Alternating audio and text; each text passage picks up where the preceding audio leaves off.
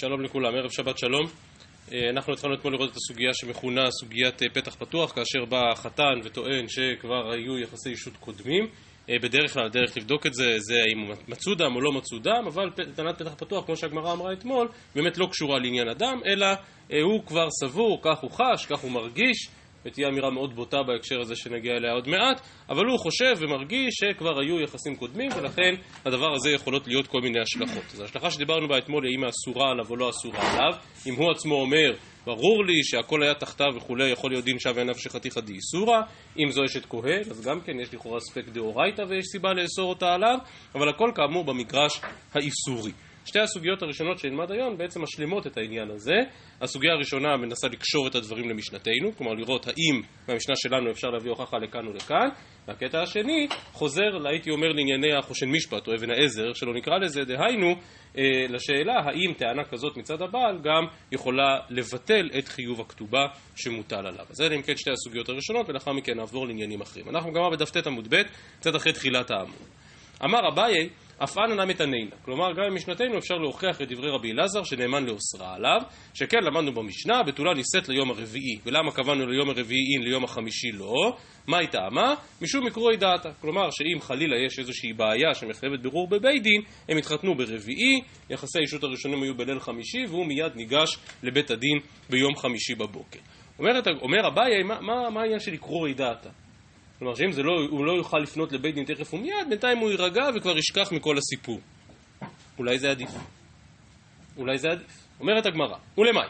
כלומר, מה, מה העניין הזה של עיקורי דעתה? היא למיטב לכתובה. ואני חושש שבינתיים הוא יירגע ויגיד, טוב, נו, בסדר, כבר הכל בסדר, מגיעה לכתובה. נייטב לה, בכבוד, כאילו, מה, מה הבעיה? הוא בינתיים נרגע, אין לו שום טענות, לא רץ לבית דין, הפוך, בוא נקבע שתתחתן בכל יום אחר, לא ביום הרביעי, כדי שלא ירוץ לבית דין, כדי שבינתיים יירגע. מזה שכן חשוב לנו, שאם חס וחלילה יש בעיה, אז צריך לברר אותה וללבן אותה מיד בבית דין, אלא לאוסרה עליו. כלומר, כנראה מה שמטריד אותנו זה שאם אכן, שוב, חלילה יש כאן איזושהי בעיה, אז הם אסורים. כלומר, אם היא קיימה יחסים עם גבר אחר כאשר היא כבר תחתיו, כאשר היא כבר מקודשת, אז, אז באמת היא אסורה לבעלה. ואת זה צריך לברר עכשיו, ופה יש באמת חשש לקרואי דאטה. כלומר, אם הוא לא ילך לברר את זה תכף ומיד, בינתיים הוא כבר ישכח מכל הסיפור, ונמצא שהם חיים בעבירה. אלא לאוסרה עליו, אבל בשביל להגיד שהיא אוסרה עליו, צריך לומר דקתיים טענה. כלומר שזו אכן טענתו, שהשאלה כאן היא לא השאלה הממונית ביניהם, אלא הטענה אם אסורה או מותרת. טוב, אז איזה טענה הוא טוען? אומר אביי, זה חוזר לנושא שלנו. מה אליו דקתיים טענת פתח פתוח? שזו טענתו וזה מה שהוא בא לומר בפני בית דין, ואין הכינה מזה אוסר אותה על בעלה, כמו שאמר רבי אלעזר. דוחה הגמרא ואומרת לא, דקתיים טענה דמים. שכמו שאמרנו, היא טענה יותר נחרצת. הוא בא ואומר, לא היה דם, דהיינו שיש ראייה הרבה יותר ברורה וחד משמעית שהיו כבר יחסים קודמים ולכן היא עלולה להיות אסורה עליו. אם כן המשנה שלנו לא קשורה לעצם הדין של פתח פתוח. אז זו נקודה אחת. הנקודה השנייה, כמו שאמרתי, אלה ההיבטים הממוניים. רבי אלעזר אמר נאמן לאוסרה עליו. ועל זה אמר רב יהודה אמר שמואל, האומר פתח פתוח מצאתי נאמן להפסידה כתובתה. כלומר לא רק שהם אסורים, אלא שהיא יוצאת בלא כתובה. אמר רב יוסף, מהי כמה שמלן, מה החידוש? הרי תנינה. האוכל אצל חמיב ביהודה שלא בעדים, אינו יכול לטעון טענת בתולים מפני שמתייחד עמה, כבר ראינו את זה כמה פעמים, שביהודה המנהג היה שאחרי האירוסין, אחרי שהם כבר מקודשים זה לזו, אז יחסי אישות היו מקדימים את החופה.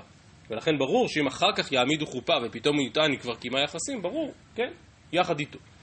לעומת זאת, ב... זה המצב ביהודה. מדייקת הגמרא ואומרת, ביהודה עוד לא מציתיים. כלומר שבאמת חוששים שמא כבר קיימו יחסים עוד לפני הנישואין, אחרי הקידושין אבל לפני הנישואין. ביהודה עוד לא מציתיים. הא בגליל מצתיים. כלומר במקום שלא מתייחדים החתן והכלה. ושוב, אומר רב יהודה, ולמה? אז מה הטענה? אי לאוסרה עליו. כלומר אם הוא אומר, לא, לא, לא, זה היה תחתיי הלכה עם גבר אחר וכולי וכולי, אז ביהודה אמי לא. כאן זה בדיוק הדין של שוויה נפשי חתיכא דאיסורא. כלומר הוא אומר, ברי לי שהיא קיימה יחסים עם גבר אחר אחרי הקידושין. זה לא אני, זה מישהו אחר. אז גם אם אנחנו לא מאמינים לו במובן הרגיל, אבל לפחות יש כאן שווה נפשי חתיכא דאיסורא. ולכן למה ביהודה לא נאמן לאוסרה עליו? אלא על כורחנו שההבדל בין יהודה לגליל לא קשור לשאלת האיסור, אלא לשאלת הממונות. האם חייב לכתובה או לא חייב לכתובה. אלא לאו להפסידה כתובתה. ואז בגליל, אם באמת הוא יבוא ויאמר שהיא הייתה קודם עם גבר אחר, אז הוא לא חייב לכתובה, וביהודה הוא לא יכול לטעון את זה. אלא לאו להפסידה כתובתה, ושוב, צריך לומר דקתיים טענה. מה לאו דקתיים טענת פתח פתוח? עוד פעם אומרת הגמרא, לא דקתיים טענת דמים. הוא אומר לא נמצא דם. ולכן בגליל הטענה הזאת היא טענה כבדת משקל, וממילא לא יצטרך לשלם לכתובתה. ביהודה הטענה הזאת פחות כבדת משקל, כי אנחנו משערים ומעריכים שהדבר הזה קרה על ידו והדבר הזה קרה ממנו. אז התוספות כאן מתלבטים לגבי השאלה מה, מה באמת בין דברי רבי לזר לבין דברי רב יהודה, כלומר מה בין ההיבט האיסורי לבין ההיבט הממוני, האם רב יהודה חולק על רבי לזר, והתוספות נוטים לומר שלא, כלומר רבי יהודה מוסיף על רבי אלעזר, הוא לא אומר שלא נאמן לאוסרה עליו, אלא מוסיף ומחדש שגם נאמן להפסידה כתובתה. התוספות מאוד מתלבטים, גם מצטטים את הירושלמי, על הצד השני של המטבע. האם רבי אלעזר מודה לרב יהודה, או שיש כאן שתי דעות שונות. ואגב, הזכרתי כאן שיש נושא, אה, נושא מרכזי נוסף שהתוספות כאן מתלבטים בו, וזה מה טוענת האישה. כלומר, לאור כל הסוגיה אמרנו, הוא טוען לא נמצא דם, הוא טוען פתח פתוח, אבל מה היא אומרת? איך היא מסבירה את זה? אז השאלה הזאת היא כמובן שאלה גדולה שקשורה בעיקר לסוגיות של מיגו אה, שנראה גם בהמשך הפרק הזה וגם בפרק הבא השאלה מה היא טוענת ברור שגם זו שאלה כבדת משקל. אז עד כאן בעצם ההשלמה של הסוגיה אתמול, ההשלמה של דף ט ואנחנו עוברים לקטע הבא שלכאורה ממשיך את העניין שלנו אבל בעצם פותח פתח לסוגיה חדשה ממש וגם סוגיה מאוד עקרונית ומשמעותית ואני אסביר מדוע. בפתיחה על המסכת עמדנו על כך שבאופן מאוד מאוד כללי אפשר לחלק את מסכת כתובות לשני חלקים, לשתי מחציות. ארבעת הפרקים הראשונים עוסקים בכתובה דאורייתא, ואכן מפרק חמישי עוברים לעסוק בתוספת כתובה, סליחה, כבר נכשלתי בלשוני, ארבעת הפרקים הראשונים עוסקים בעיקר הכתובה, כלומר בעיקר תקנת הכתובה, ואילו מהפרק החמישי אנחנו עוברים לעסוק בתוספת כתובה. מהו עיקר הכתובה, אז זו בעצם המשנה כאן לפנינו בדף י עמוד ב', המשנה שנראה בעזרת השם מחר, והמשנה קובעת, ובעצם במידה רבה המשנה הזאת הייתה יכולה לפתוח את המסכת, מי שלרגע אחד ידפדף לדף י עמוד ב', המשנה אומרת, בתולה כתובתה 200 ואלמנה מנה. כלומר זה הדין הבסיסי של עיקר כתובה, ומבחין בין נישואים ראשונים, נישואים שניים, 100 ו-200. בעצם היה אפשר להתחיל את המסכת מכאן, ואז זה יוצא עוד יותר יפה. כלומר, פרק א', משנה א', מתחיל מבתולה כתובתה 200 ואלמנה מנה, ואחר כך פרק ה', משנה א', יפתח, באף על פי שאמרו עיקר כתובה, יש גם דין של תוספת כתובה. ובכל זאת רבי לא פתח ככה. כלומר, אנחנו בדיוק סיימנו עכשיו עשרה דפים בתוך מסכת כתובות, שמדברים על הנישואין.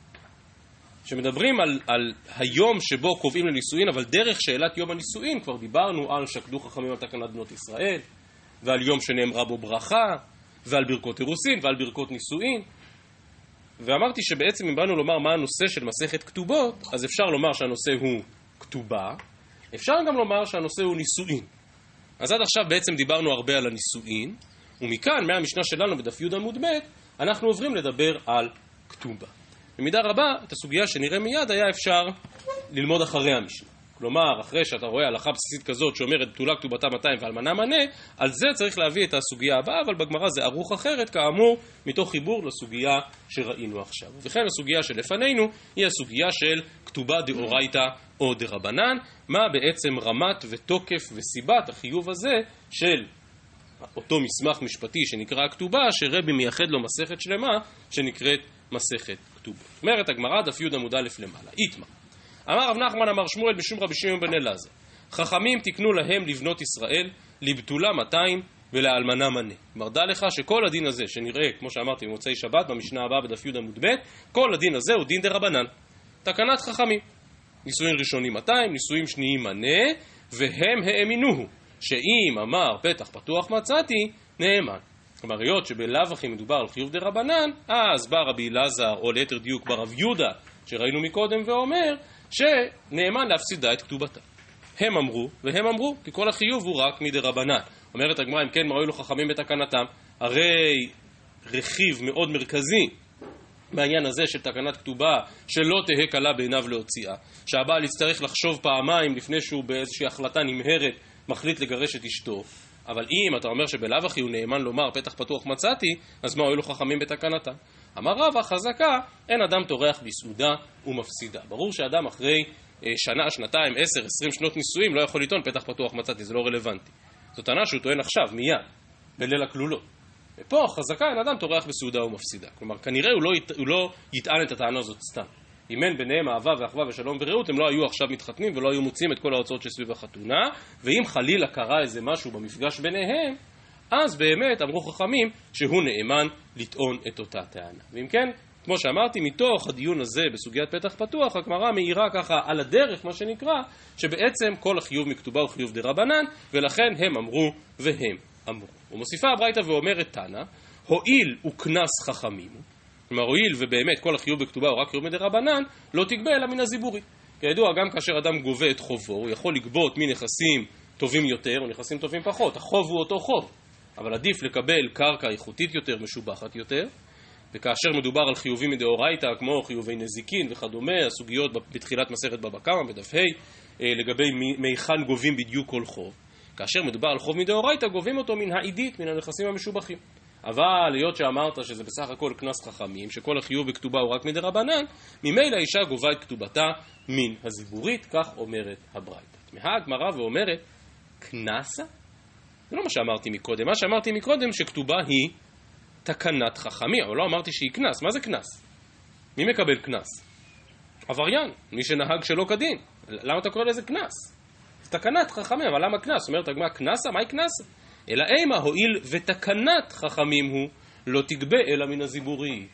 בסדר? היות שזה רק דין דה רבנן, והיות שכל החיוב בכתובה הוא רק מדה רבנן, אז האישה לא תגבה אלא מן הזיבורית ולא מן העידי. טוב, ולמרות שהגמרא כאילו דוחה את זה ואומרת, מה, מה פתאום קנס? אבל באמת, מאיפה התגלגלה פתאום המילה הזאת על? למה בכלל הייתה הווה אמינא בברייתא לומר שהכתובה היא קנס? איזה קנס? באמת, מה, מי, יש פה מישהו שהוא עבריין? שהוא עשה משהו לא בסדר בזה שהוא נשא לעצמו את uh, בחירת ליבו? אז למה קנס? ברור שזה, ש, שזה לא, לא, במרכאות לא במקרה הטעות הזו. יש לה סיבה. אז למה קנס?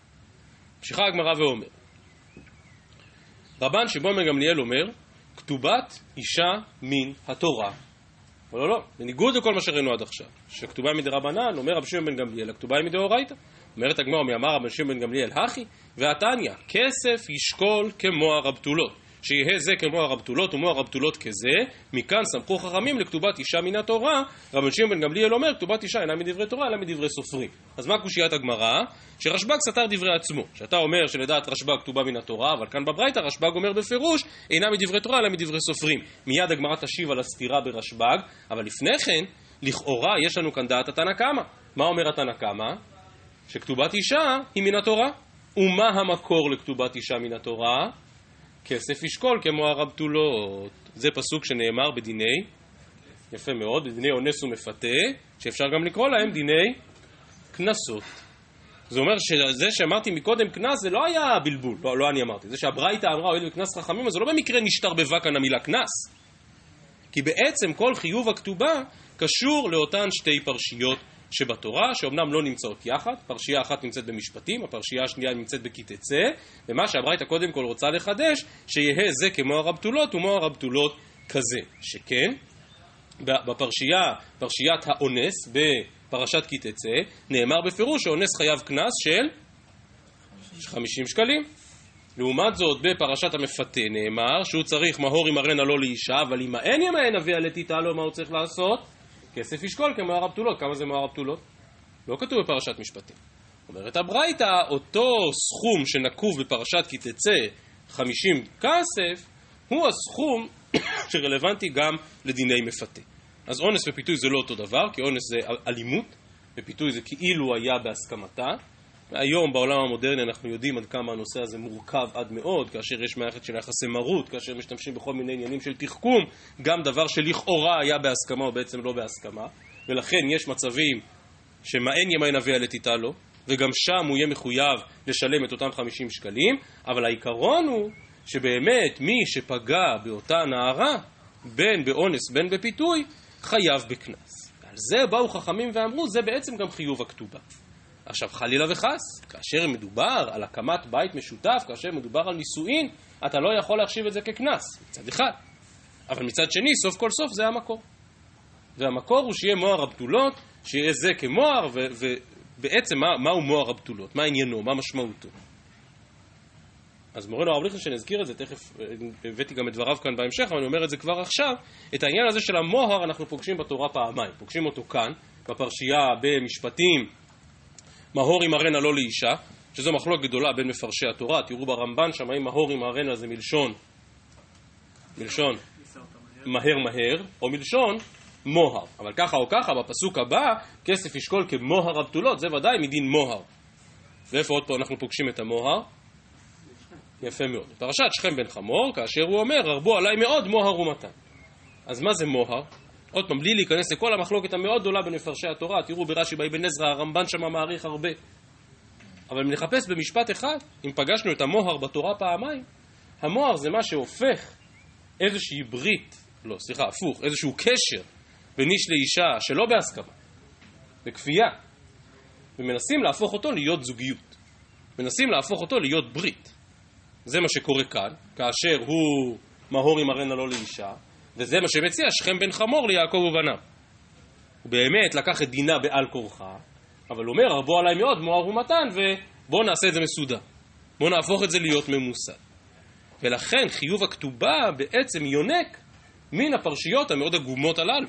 פרשיות שמדברות על קשר מחוץ לנישואין, על קשר שלא בהסכמה.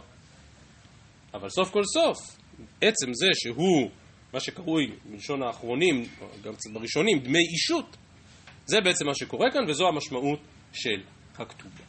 יפה. ואם כן, שוב, מה שרציתי להדגיש, זה שאת עניין הקנס, בברייתא הראשונה הזכרנו שלא במקרה.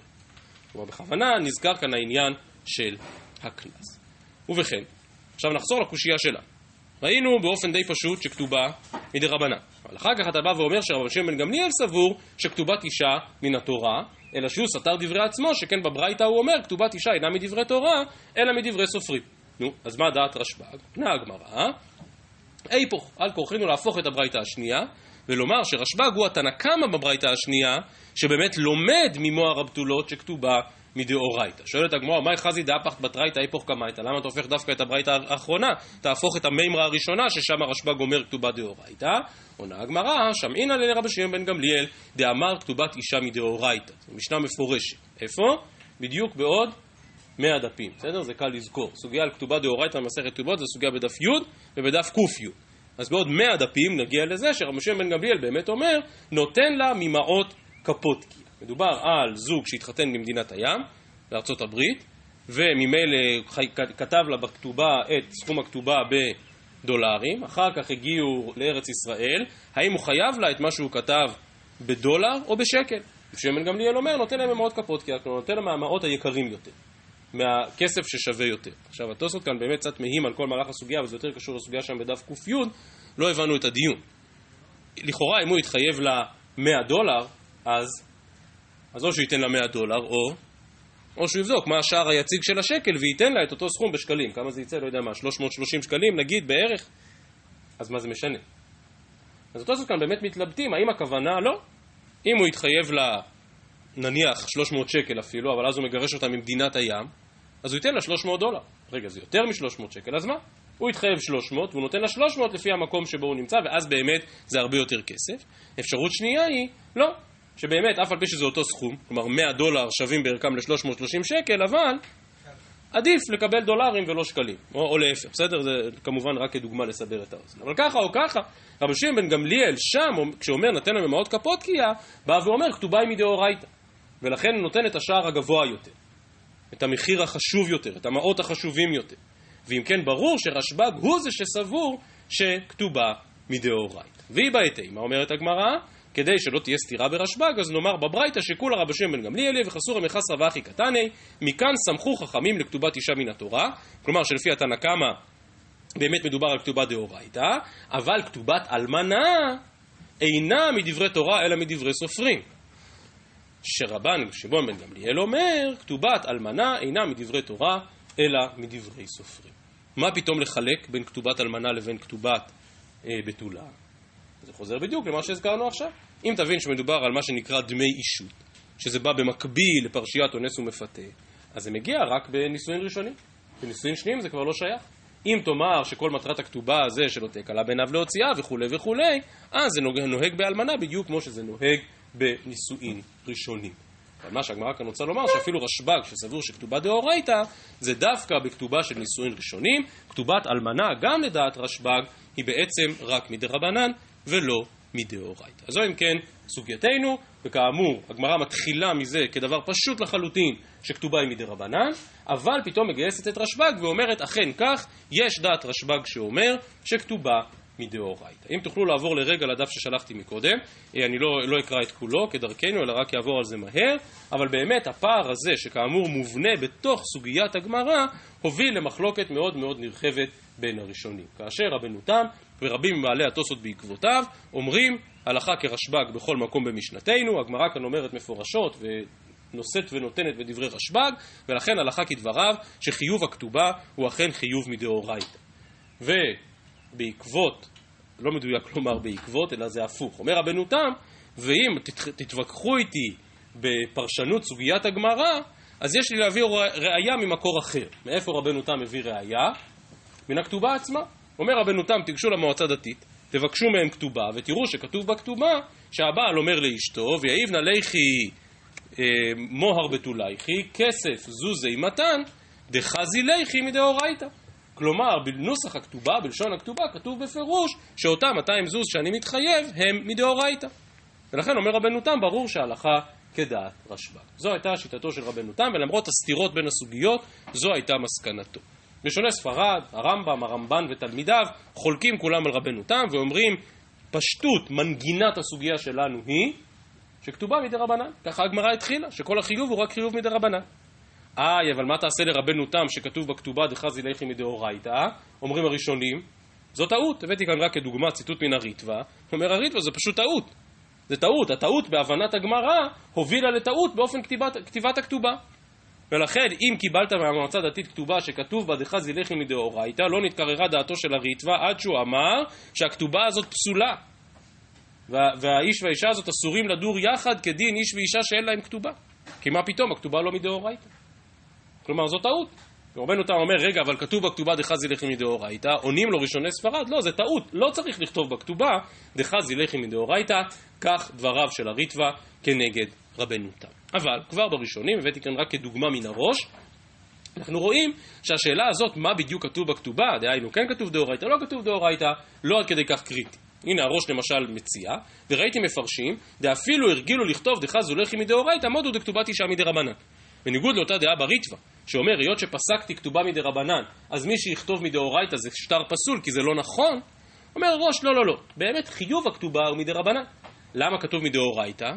כי באותה מחלוקת בין רשב"ג וחכמים, האם צריך לתת דולרים או שקלים, אז אנחנו מחמירים בדבר הזה שזה כאילו יהיה כסף דאורייתא, הכסף היקר יותר, הכסף החשוב יותר. אבל אין הכוונה שחיוב הכתובה מדאורייתא.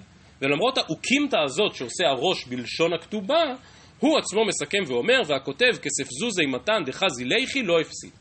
כלומר אומר הראש, דע לך שאם תיקח כתובה ספרדית שלא כתוב בה מדאורייתא, זה עדיף. ומאיר בעל הקורבן נתנאל שם, כמו הרבה אחרונים, שזה נכון אולי לפי הראש, כמובן נכון לפי ראשוני ספרד, זה לא נכון לפי רבנו תם. רבנו תם סבור שאם בכתובה לא כתוב מדאורייתא, הכתובה פסולה. אין הכרח להבין ככה ברבנו תם, אבל כאמור אחרונים רבים הבינו ככה ברבנו תם. שאם כתוב בדאורייתא, אז אם לא כתוב בכתובה דאורייתא, אזי הכתובה אכן פסולה. מרן המחבר בשולחן ערוך לא מתייחס בפירוש לשאלה הזאת, הרמ"א לעומתו בסימן ס"ו באבן העזר אכן מביא את מנהג אשכנז, דעת רבנו תם, שכותבים בכתובה דחזו ליכי מדאורייתא. והבאתי כאן תשובה מאוד מאוד אה, טיפוסית לרב עובדיה ביביע עומר, באמת על המפעל התורני ההלכתי של הרב עובדיה שהזכרנו אותו בהרבה הקשרים ונתנו כמה וכמה דוגמאות כבר בעבר וזו דוגמה מובהקת נוספת. מספר הרב עובדיה ואומר, בבואי פה לפתח תקווה, שנת תשט"ז, שנים רבות עברו מאז, ראיתי שנוהגים לכתוב בכל שטרי הכתובות בין לאשכנזים בין לספרדים כסף זוזי מתן דחזו ליחי מדאורייתא. היו שקראו לדברים הללו נוסח אחיד. נוסח אחיד, לא רצו להגיד שזה אשכנזי, קראו לזה נוסח אחיד, אבל אומר הרב עובדיה, מה נוסח אחיד? כתוב דחזי ליחי מדאורייתא, אבל אנחנו הספרדים לא כותבים דחזי ליחי מדאורייתא. הרמב"ם והרמב"ן והריטב"א והר"ן ורבנו חננאל וכל ראשוני ספרד נקטו שכתובה רק מדי רבנן. ולכן הרב עובדיה בא ואמר שוודאי בכתובות ספרדיות צריך להקפיד לא לכתוב דחזו לחי מדאורייתא, ובאמת דאג וטרח ועד עצם היום הזה בנו ממשיך דרכו הראשון לציון, מאוד מקפידים על זה שחתן ספרדי לא יתחתן עם כתובה אשכנזית. יש כמה וכמה הבדלים בין כתובה ספרדית לכתובה אשכנזית, אבל אחד המרכזיים שבהם הוא באמת השאלה האם כותבים או לא כותבים מדאורייתא. אגב, רק מעניין, הרב גורן למשל, כאשר באמת האמין בנושא הזה של נוסח אחיד, אז סידור נוסח אחיד של הרב גורן, מי שפעם פתח, זה פשוט סידור ספרד, זה לא באמת נוסח אחיד. הכתובה בנוסח אחיד של הרב גורן, גם היא בעצם כתובה אשכנזית, אבל הרב גורן כן השמיט ממנה את המדאורייתא. הרב גורן בכתובה נוסח אחיד בצבא, כתב דחזי ליכי, ולא כתב מדאורייתא. אה, ברבות השנים היום גם בצבא יש כתובה ספרדית וכתובה אשכנזית וכולי וכולי, ובאמת כך לכאורה ראוי לנהוג. כלומר, יש הרבה מועצות דתיות שמעדיפות שיהיה איזשהו נוסח אחיד וכולם משתמשים, אה, כל ראש מועצה דתית או המסדר, רשם הנישואין רוצה בדיוק לנסח כפי כל ההידורים וכל הדקדוקים וכל החומרס שלו, וזה בסדר, אבל זה גם בסדר לומר שיש כתובה ספרדית וכתובה אשכנזית, ולא חייבים להתעקש על נוסח אחיד. ולכן אם מישהו אשכנזי ורוצה לצאת ביד רמה ולנהוג כדעת רבנו תם, אז שידאג שיהיה כתוב דחזי לחי מדאורייתא. אם מישהו ספרדי, אז אדרבה, שיוודא שלא כתוב, זה בסדר. זה לגיטימי, חילוקי המנהגים בעם ישראל תמיד היו, וזה בעצם המחלוקת בין הראשונים בסוגיה שלנו. בכל זאת רציתי להתמקד כאן בעוד שלוש דעות בין הראשונים. דעת הרמב"ן, כמו שאמרתי, ודאי הרמב"ן נוקט שדחזי לחי מדאורייתא, אבל הרמב"ן, יש כאן הערה חשובה שקשורה לפשט הסוגיה שלנו. הגמרא לכאורה מציגה מחלוקת תנאים בברייתא, האם כתובה מדאורייתא או לא. הדעה השנייה, בהתחלה חשבנו שזה רשב"ג, אחר כך הפכנו את השיטות. הדעה השנייה אומרת שחור על גבי לבן שכתובה מדי רבנן. מה אמרה הדעה הראשונה? מה כתוב בגמרא? מכאן סמכו חכמים לכתוב... רגע, רגע, זה אומר שכתובה דאורייתא? לא, כתוב מכאן סמכו חכמים. והרמב"ן באמת מדגיש את הנקודה הזאת. הרמב"ן אומר, בכתובות דף י' אין דעה שכתובה דאורייתא. יש דעה שאומרת דרבנן, ויש דעה שאומרת דרבנן ויש אסמכתא בתורה. טוב, אבל הרמב"ן אומר, אבל מה נעשה? יש גם דעת רשב"ג שאומר דאורייתא, אז הוא אומר אין הכי נמי, אבל זה לא מן הפסוקים. זה אולי הלכה למשה מסיני, תורה שבעל פה, וכן הלאה וכן הלאה. אז זה רק חשוב לשים לב לנקודה הזאת, בפשט הברייתא הזאת, שרק כתוב בה מכאן סמכו חכמים, וכאמור הרמב"ן מתמודד עם העניין הזה, גם הרמב"ן שם בסוגיה בהמשך המסכת בדף ק"י, ועוד יותר הרמב"ן מדגיש את זה בסוגיה בגיטין בדף מ"ח, שאומר אל תטעה לחשוב שחיוב הכתובה הוא ממש שווה בערכו לחיוב קנס של אונס ומפתה. לא. לא. חיוב קנס אונס ומפתה זה פרשיות מפורשות בתורה. כתובה, לשיטתי אומר הרמב"ן, היא ודאי מדי רבנן, כי כך הלכה, אבל גם אם תאמר שכתובה דאורייתא, אי אפשר לראות אותה ממש כקנס לכל דבר ועניין, זו שיטתו של הרמב"ן. שיטה יותר, אה, אני חושב, כאילו שיטה יותר מיוחדת, אה, הרמב"ן עצמו רומז לה שם בדף ק"י, אבל היא מפורשת יותר במורדכי, והיא פותרת את כל הפלונטר הזה של חזי ליכי מדאורייתא באופן אחר, וכותב המורדכי, דכתובה דאורייתא, מדכתיב כמוהר הבתולות, וקראה תורה כמוה. אבל השיעורה אסמכתא היא. כלומר בעצם אומר המורדכי שחיוב כתובה הוא ודאי חיוב דאורייתא. אז מה כל הדיון דאורייתא או דרבנן? שאלה לגבי הסכום. המשנה הזאת, אותה משנה אצלנו בדף י' עמוד ב', המשנה שאומרת דחזי ליחי, אה, סליחה, המשנה שאומרת כתובת אה, אלמנה מאה ובתולה מאתיים, המשנה הזאת היא מדרבנן. אבל עצם החיוב הוא חיוב דאורייתא. והחתם סופר בסוגייתנו מצדד בעמדתו זו של המורדכי וחוזר למונח שדיברנו בו פעמים הרבה, וזה העניין שנמסר הדבר לחכמים. כלומר בעצם, עצם חיוב הכתובה הוא חיוב דאורייתא, אבל נמסר הדבר לחכמים לקבוע ולעצב כמה ומה הפרטים ואיך החיוב וכן הלאה וכן הלאה, ולכן הם אמרו שלא תהיה קלה בעיניו להוציאה וכולי. זו אם כן, קראתי לזה כאן שיטת המורדכי והחתם סופר, למרות שכמו שתוכלו לראות כאן במקור מספר 9, גם הרמב"ן בעצם רומז לאפשרות הזאת. השיטה הזאת היא שיטה מרכזית, משום שמורנו הרב ליכטנשטיין, זיכרונו לברכה, סבור היה שזו גם דעתו של הרמב"ם. מה הבעיה שיש בפסק הרמב"ם? לכאורה, הרמב"ם בסוגיה במקורה, פרק י' מהלכות אישות, פוסק כדעת כל ראשוני ספרד שהכתובה מדי רבנן, וצריך לכתוב כתובה קודם כניסה לחופה ואחר כך יהיה מותר באשתו, וחכמים הם שתקנו כתובה לאישה. מה, יותר מפורש מזה? ברור שברמב"ם כתובה מדי רבנן. איפה הבעיה? הבעיה היא בספר המצוות, והרמב"ם פעמיים בספר המצוות, והפגעתי כאן דווקא את לא תעשה שינון ה', אומר הרמב"ם, במצווה השינון ה' היא שהזהירנו שלא לבוא על אישה בלא כתובה או בלא קידושין, והוא אומרו יתברך לא תהיה קדשה מבנות ישראל. מה ההבדל בין זנות לאישות? כתובה וקידושין. רגע, אבל אם כתובה מדי רבנן, אז איך יכול להיות שזה לאו דאורייתא? שזה מה שקובע את הלאו דאורייתא. ובאמת, הרמב"ן בהשגות לספר המצוות משיג על הרמב"ם בנקודה הזאת, אבל דברו בכתובה וקידושין אינו אמת, שהכתובה אינה מן התורה. אז איך יכול להיות שזה מה שקובע לאו דאורייתא? כך מקשה הרמב"ן על הרמב"ם. אז זו נקודה אחת. מעניין שהרמב"ם באמת מעריך בנקודה הזו דווקא במורה הנבוכים בפרק מ"ט מחלק ג', כאשר הזכרנו לפני כמה ימים, פרק אחר, בחלק ג', כשהרמב"ם מתאר את הטעם הדקרא למצוות השבתות וימים טובים, כאן הרמב"ם מתאר את טעם הדקרא להלכות סדר נשים, והרמב"ם באמת מדבר בפירוש על המשמעות של כתובה, ממש לא אומר בפירוש את המילים כתובה מדאורייתא, אבל מעריך בנושא הזה של דמי האישות, חוזר לפרשת יהודה ותמר, שהוא מתחייב לשלם לה, ואומר זה באמת מה שהיה קודם מתן תורה, אבל אחרי מתן תורה זה אסור, ובכל זאת הבעל כן צריך לשלם, וזה חיוב הכתובה, וכן הלאה וכן הלאה.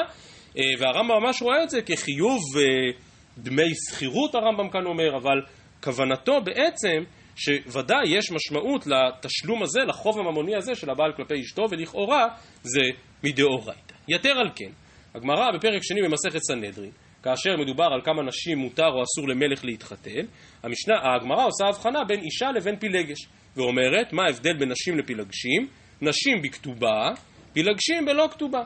אז שוב, גם כאן ההבחנה הזו היא לכאורה הבחנה מדאורייתא, והרמב"ם מביא אותה להלכה בפרק ד' מהלכות מלכים, ושוב, אם כתובה היא רק מדרבנן, אז איך יכול להיות דין דאורייתא של הבחנה בין אישה לפילגש? ולכן, כאמור, מצד אחד, מי שלומד פשטות סוגייתנו, מסתכל על משפט נר מצווה, פותח את הרמב"ם בפרק י' מהלכות אישות, הרמב"ם אומר, כתובה דרבנן, כמו כל ראשוני ספרד, כמו הריף, כמו רבנו חננאל, כמו הרמב"ן, כמו כולם. מצד שני, אתה מוצא כל מיני הלכות ברמב"ם, שלכאורה מעמידות את הכתובה כרכיב מרכזי בהסבר ופרשנות של הלכות מן התורה. והציע, ושוב, יש דרכים שונות להסבר הרמב"ם, ודעתו של הרב ליכטנשטיין הייתה שצריך לפרש את הרמב"ם כמו המורדכי, כמו החתם סופר שהזכר. דהיינו, וזה, הרבה פעמים הרב היה משתמש בכל מיני מילים דומות כדי לחדד איזושהי חקירה, ואמר הרב שזה ההבדל בין חוב לבין חובה. כלומר, החוב הממוני הוא באמת רק מדרבנן. אבל עצם החובה, החובה למה? החובה למסד את הקשר ביניהם. כמו שהזכרנו, גם בפרשת שכם בן חמור, גם בדיני אונס ומפתה, שלא להשאיר את זה כאיזשהו קשר מזדמן, אלא להפוך את זה להיות קשר יציב ומקובע, החובה הזאת היא חובה מדאורייתא. הרב, למיטב זיכרוני, אז לא הזכיר, זה היה שיעור, אני למדתי כתובות, זה היה שיעור פתיחה, ככה, ככה הרב פתח את מסכת כתובות. למיטב זיכרוני הרב לא הזכיר אז את החתם סופר, ש, שממשיג את זה בעניין שנמסר הדבר לחכמים, אבל הכוונה היא אותה כוונה. שיש העיקרון שהוא מן התורה, והפרטים שלו כבר נקבעו רק מדי רבנן. אז זה ככה ממש על רגל אחת, כל הסוגיה הגדולה הזו של כתובה מדאורייתא ומדי רבנן, ועכשיו ממש בקציר העומר רק נסיים את סוגייתנו עד המשנה בדף י עמוד ב'. אה, כאן יש בעיקר סיפורים סביב העניין הזה של פתח פתוח, כאשר בא החתן ואומר אני חושב שכבר היו יחסים קודמים, וכמו שהבטחתי מקודם, סוגיה אה, אה, מאוד בוטה, הקטע הראשון שנראה עכשיו, הוא מספר את הגמרא. דף י עמוד א', ההוא דעתה לקמד רב נחמן, אמר לי פתח פתוח מצאתי, אמר לי רב נחמן, אסבוהו כופרי, מברכתה חבית לי. אז תראו את הפירוש המדויק ברש"י, אבל אומר רב נחמן, הבחור שכזה חייב מלקות. אומרת הגמרא, והרב נחמן הוא דאמר מהימן. רב נחמן אמר, טוען טענת פתח פתוח נאמן, כמו רבי אלעזר, כמו רב יהודה. אומרת הגמרא, כן, כן, כן, מהימן. לא אמרתי שהוא לא מהימן, אבל מסביר עלי כופרי, כלומר מלקים אותו. למה מלקים אותו? כי אומר רב נחמן, יש לי שאלה אחת, והיא, מניין לך? ברגע שאתה בא וטוען טענה כזאת, זה בעצם אומר שאתה בעל ניסיון. אין חכם כבעל ניסיון, אתה באמת בעל ניסיון. ואם אתה כבעל ניסיון, אתה חייב מלקות על זה שאתה בעל ניסיון. הגם שבטענה כשלעצמה נאמן. רב אחא משנה באופן אחר, כאן בבחור, כאן בנשוי. כלומר, אם הוא נשוי, זו טענה לגיטימית, כי הוא נכון, הוא באמת בעל ניסיון, מה לעשות, זה לא נישואים ראשונים שלו. אבל אם הוא בחור, אז מניין לך? מניין התנסית בזה? ועל זה יכול להיות שאפילו, לפי התירוץ הזה, יכול להיות שאפילו לא נאמן. כלומר, לפי התירוץ הראשון מפורש בגמרא, כן, נאמן הוא נאמן, רק הוא חייב מלקות מסיבה אחרת. לפי התירוץ השני, יכול להיות שהוא גם לא נאמן. שכל מה שרב נחמן אמר שיש נאמנות בטענת פתח פתוח, זה דווקא לאדם נשוי שבאמת יודע שהוא בעל ניסיון, אבל אם לא, אז מניין לך? אז למה מלקים אותו? מה? אז למה מלקים אותו? אם הוא לא נאמן, זה אומר שאנחנו לא חושבים שהוא בעל ניסיון. לא, הפוך. ודאי למה מלקים אותו. לפי התירוץ השני, עוד פעם, למה מלקים בחור, אתה מבין למה. כי אם הוא בא וטוען טענה, אם הוא בא וטוען את הטענה, זה אומר שהוא כנראה בעל ניסיון, ועל זה מלקים אותו. השאלה, למה לא להאמין? בסדר, אין הכי נמי. זה בית הדיון כאן בין הראשונים, מה בין שני התירוצים. טוב, עכשיו, מה, מה נחשף לנו בסיפור העגום הזה? שבאמת הטענות הללו הן טענות יותר מורכבות. אז בישלמה טענת דם, יכול להגיד, לכאורה אפשר למה שנקרא נייטי ספר ונחזה, כאילו בוא נבדוק האם היה דם או לא היה דם. אבל טענה כזאת של פתח פתוח היא כבר יכולה להיות אפילו, הייתי אומר, טענה ספקולטיבית, כאילו, מאיפה אתה יודע? וזה הקטע הבא בגמרא. הוא דעת לקמד רבן גמליאל, אמר לי פתח פתוח מצאתי, אמר לי, שמא איתית. כלומר, יכול להיות ש, שפשוט לא, לא קיימת את, ה, את המצווה או לא קיימת את המעשה באופן שצריך לעשות אותו. אמשול לך משל למה הדבר דומה? לאדם שהיה מהלך באישון לילה ואפלה, היטה מצאו פתוח, לא היטה מצאו נעול, כן, ממש משל של דלת. אדם לא מצא איפה הפתח, אז הוא פצע פרצה בגדר, ומשם הוא נכנס, הוא נכנס דרך החלון. אבל זה עוד לא אומר שהפתח לא היה פתוח, אלא פשוט אתה לא, היית, לא הגעת למקום הנכון. איכא דאמרי אחי אמר לי שמא במזידתי איתה ועקרת לדשא ואמרה, כלומר נהגת שלא בעדינות ולכן אתה חושב שהפתח פתוח. אמשול לך משל למה הדבר דומה?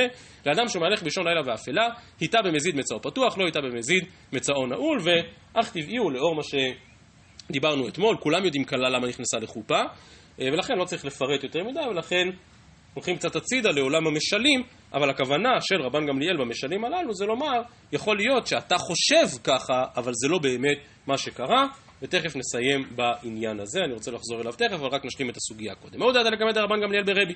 אמר לרבי, בעלתי ולא מצאתי דם. אמרה לו רבי, בתולה הייתי. הוא אומר אין, היא אומרת, מבטיחה שהכל בסדר. אמר להם, הביאו לי אותו סודר. הביאו לו הסודר, שראו במים וכיבסו, ומצא עליו כמה טיפי דמים, אמר לו לך זכה במיקחך. כלומר, לא ידעתם איך לבדוק נכון, הנה היו טיפי דמים, היה לכלוך ולא ראו אותם, ולכן הוא הראה להם שאכן יש שם טיפי דמים. אמר להון אמר בריידר רבא מפרזקה לרב אשי, אז אנא נמי נעביד הכי. אז בואו גם אנחנו נעשה את הבדיקה הזאת של הכיבוס. אמר לי, לא, פה מדובר על כיבוס מיוחד, גיהוץ שלנו ככיבוס שלהם, מה שאנחנו מכירים, הסוגיות בסוף מסכת תענית, ענייני בין המצרים, אה, ולכן רבן גמליאל ידע, אה, סליחה, זה לא רבן גמליאל, אלא, אה, כן, רבן גמליאל ברבי ידע כיצד לבצע את אותו כיבוס, אבל אנחנו לא בקיאים בכיבוס ההוא, והיא אמרת ניהבית גיוץ, כי אם אנחנו נעשה כיבוס שלם שלנו במכונת כביסה, אז מעבר לחומרתה, כלומר, כבר הכל יימחק ואי אפשר יהיה לראות שום דבר ואי אפשר יהיה להוכיח שום דבר. ההוא דעת לקיימי דרבן גמליאל ברבי, אמר לי רבי, בעלתי ולא מצאתי דם, אמרה לי רבי, עדיין בתולה אני. אמר להן, אפשר לעשות ניסוי, וזה דבר שבאמת אנחנו לא מצליחים להבין בכלל, אז אני פשוט אקרא את זה בלי להסביר. הביאו לו שתי שפחות, אחת בתולה ואחת בעולה, הביאו לו והושיבן על פי חבית של יין, בעולה ריחה נודף, בתולה אין ריחה נודף. כלומר, המצב של האישה בעולם האישות ישפיע על האינטראקציה שלה עם חבית של יין, אנחנו לא מכירים דבר כזה. אה, נראה שגם רבן, אה, רבן גמליאל ברבי התלבט על העניין הזה, ולכן אף זו הושיבה, כלומר הושיב את אותה אישה, ולא היה ריחן עודף, אמר לו לך זכה במיקחך. שואלת הגמרא ונבדוק בעיקר המגבה, כלומר למה קודם הוא הביא שתי שפחות ואז בדק אותה? עונה הגמרא, גמרא הווה שמיע לי, מעשה לו הווה חזי, וסבר דילמה לוקים לבגבי דמילתא שפיר ולאו אורחה לזלזול בבנות ישראל. במילים אחרות, בדיוק כמונו, רבן גמליאל לא הכיר את זה מן המציאות. הוא פעם שמע שזה ככה, אבל הוא לא ידע שמציאותית זה ככה, ולכן הוא כאילו קודם עשה ניסוי ורק אחר כך השתמש באותה דרך של בדיקה. טוב, את זה אנחנו פחות מבינים, את המשפט הבא בגמרא אנחנו דווקא כן מבינים יותר. הוא דעת לקמד רבן גמליאל הזקן, אמר לו רבי בעלתי ולא מצאתי דם. אמרה לו רבי משפחת דור קטי אני, שאין להם לא דם דינה ולא דם בתולים. נכון, לא היה דם, אבל זה נובע מאיזושהי בעיה גנטית משפחתית. בדק רבן גמליאל בקרובותיה, ומצא כדבריה, אמר לו לך זכה במיקחך, אשריך שזכית למשפחת דורקטי. שואלת הגמרא, אז מה זה משפחת דורקטי? אז מה, מהו אותו מום מולד? מהו אותו מום גנטי במשפחה? עונה הגמרא, דורקטי זה ראשי תיבות דור קטוע. דור קטוע זה לא נשמע כל כך טוב. אמר רבי חנינא, תנחומים של הבל ניחמו רבן גמליאל לאותו האיש. נתנו רבי חייא, כשם שהשאור יפה לאישה, כשם שהשאור יפה לאישה, כך דמים יפים לאישה. נתנו משום רבי מאיר, כל אישה שדמיה מרובים, בניה מרובים. וזה דבר שאנחנו לגמרי מבינים לפי הרפואה שלנו, דהיינו, אם יש לה מחזור חודשי תקין, זה אומר שהכל בסדר, המערכת עובדת, ולכן בעזרת השם יזכו לילדים. אם יש מחזור חודשי לא סדיר, אם יש כל מיני בעיות אחרות, אז, אז יכול להיות שיש איזושהי בעיית פוריות שמחייבת טיפול. וזה בעצם מה שנאמר גם כאן. ולכן באמת איתמר רבי ירמיה ברבא אמר זכה במיקחך, אמר לי, ורבי יוסי ברבין אמר נתחייב במיקחך, אמר לוי, שמלא מאן דאמר נתחייב, היינו דרבי חנינא, שזה באמת חיוב, כאילו משפחת דורקטי זה פחות טוב, זה יש שם אה, בעיית פוריות שהיא בעיה גנטית. אלא למאן דאמר זכה, מהי זכותה? אומרת הגמרא, דלא עתי לידי ספק נידה. נכון, יש שם בעיית פוריות, אבל אלה השאלות בטהרת המשפחה יהיו שואלות מועטות. ההוא דעת לקמא דרבי אמר לרבי, בעלתי ולא מצאתי דם. אמרה לו רבי, עדיין בתולה הייתי, ושני בצורת הווה. כלומר, כן, גם כאן יש איזושהי בעיה הורמונלית עם כל המערכת, אבל היא אומרת, זה נובע לא עלינו מרעב, מזה שאין אוכל. ראה רבי שפניהם שחורים, ציווה עליהם והכניסו למרחץ, והאכילום והשקום והכניסום לחדר, בעל ומצא דם. אמר לו, לך זכה במקחך, קרא רבי עליהם, צפד אורם על עצמם, יבש היה כעץ, הפסוק במגילת איכה, שבאמת הרעב השפיע כאן על כל המערכת ההורמונלית, וגם זה דבר שיש לו עדויות חד משמעיות, שבשנות רעב ממילא כל המערכת משתבשת. כדי שלא נסיים בדבר רע, בצפה דורם על עצמם, בפסוק במגילת איכה, אני רוצה רגע לחזור על זה מה שראינו מקודם, ובזה לסיים, אבל אני חושב שזה נכון על כל הסוגיה הזאת שראינו עכשיו, אבל בכלל על הסוגיות במסכת אה, כתובות. שמעמידות אותנו בפני איזשהו אתגר קצת כמו שעמדנו בפניו ב, כשלמדנו מסכת יבמות, וכבר הערתי על זה כמה פעמים, גם בפרק הזה, גם בסוגיות במסכת יבמות, שזה לא מקרה, לאור הסוגיה שראינו אתמול, שהכל יודעים כלה למה נכנסה לחופה, זה לא מקרה שהגמרא שלנו מעדיפה לדבר בכל מיני דרכים של משל, מהביטוי פתח פתוח, דרך האדם שהולך באישון לילה ואפלה וכולי וכולי, כי יש כאן איזושהי מורכבות. כי יש כאן איזושהי התמודדות עד כמה נכון וראוי ומתאים לדבר על הנושאים הללו, שהם נושאים שהם דברים שבצנעה, שהשתיקה יפה להם, עד כמה נכון לדבר בדברים הללו ב, אה, ברבים. אז רציתי להזכיר כאן רק אה, אה, שלושה משפטים, בסדר? מדבריהם של שלושה מגדולי הזמן. יש כמה תשובות, כמה התכתבויות מעניינות בשו"ת ציץ אליעזר בין הרב ולדנברג לבין הרב מרדכי אליהו. אה, למשל, הזכרתי את זה כאן, אני, אני אומר הזכרתי כאן כי יש אנשים כנראה שמחזיקים את הדף ששלחתי כאן כי הוא כן נמחק או לא נמחק, זה לא משנה, אפשר להסתכל. אה, למשל, בחלק כ"ב של הציץ אליעזר יש התכתבות, התכתבות לגבי מעמדו של מי שהפך מאישה לאיש. לא יודע כמה זה היה רלוונטי אז כשהתכתבו על זה, אבל היום שאלות כאלה נשאלות. לא משנה. על כל פנים, בחלק ט"ז, בסימן ע', יש התכתבות בין הרב ולדנברג לבין הרב מרדכי אליהו, סביב ספרו של הרב מרדכי אליהו, הספר דרכי טהרה, שעד לפני כמה עשרות שנים היה הספר המרכזי של חתנים וכלות לקראת חתונתם. כולם למדו מהדרכי טהרה של הרב אליהו, ספר אה, קטן הכמות ורב האיכות, שמסכם בקצרה את כל ענייני טהרת המשפחה, וכולם השתמשו בספר הזה, והרב, והרב באמת משבח את הרב מרדכי אליהו על הזכות שנפלה בחלקו, אה, ומזכיר שכבר היה לעולמים, שתלמידי חכמים כתבו ספרים עצומים וחיבורים עצומים, ובכל זאת זכו להתפרסם דווקא בזכות ספר קטן, שהוא מאוד מאוד שימושי, מאוד פרקטי, וכולם לומדים ממנו. ואז יש שם קצת משא ומתן בכמה הלכות שקשורות לענייני טהרת המשפחה. בין היתר, נדרש שם הרב ונדלברג לסוגיה שקשורה בדיוק לנושאים שלנו, אבל גם קצת לכל סוגיית הגדרת בדיוק מהי ביאה, סוגיה שלמדנו במסכת יבמות. וכותב הרב ולדנברג כך: דברי הנודע ביהודה אלה שימשו נר לרגלי כמה וכמה פעמים, כאשר באו אליי זוגות צעירים מיד לאחר חתונתם לבאר את ההלכה עבורם, וטענו שלא הצליחו.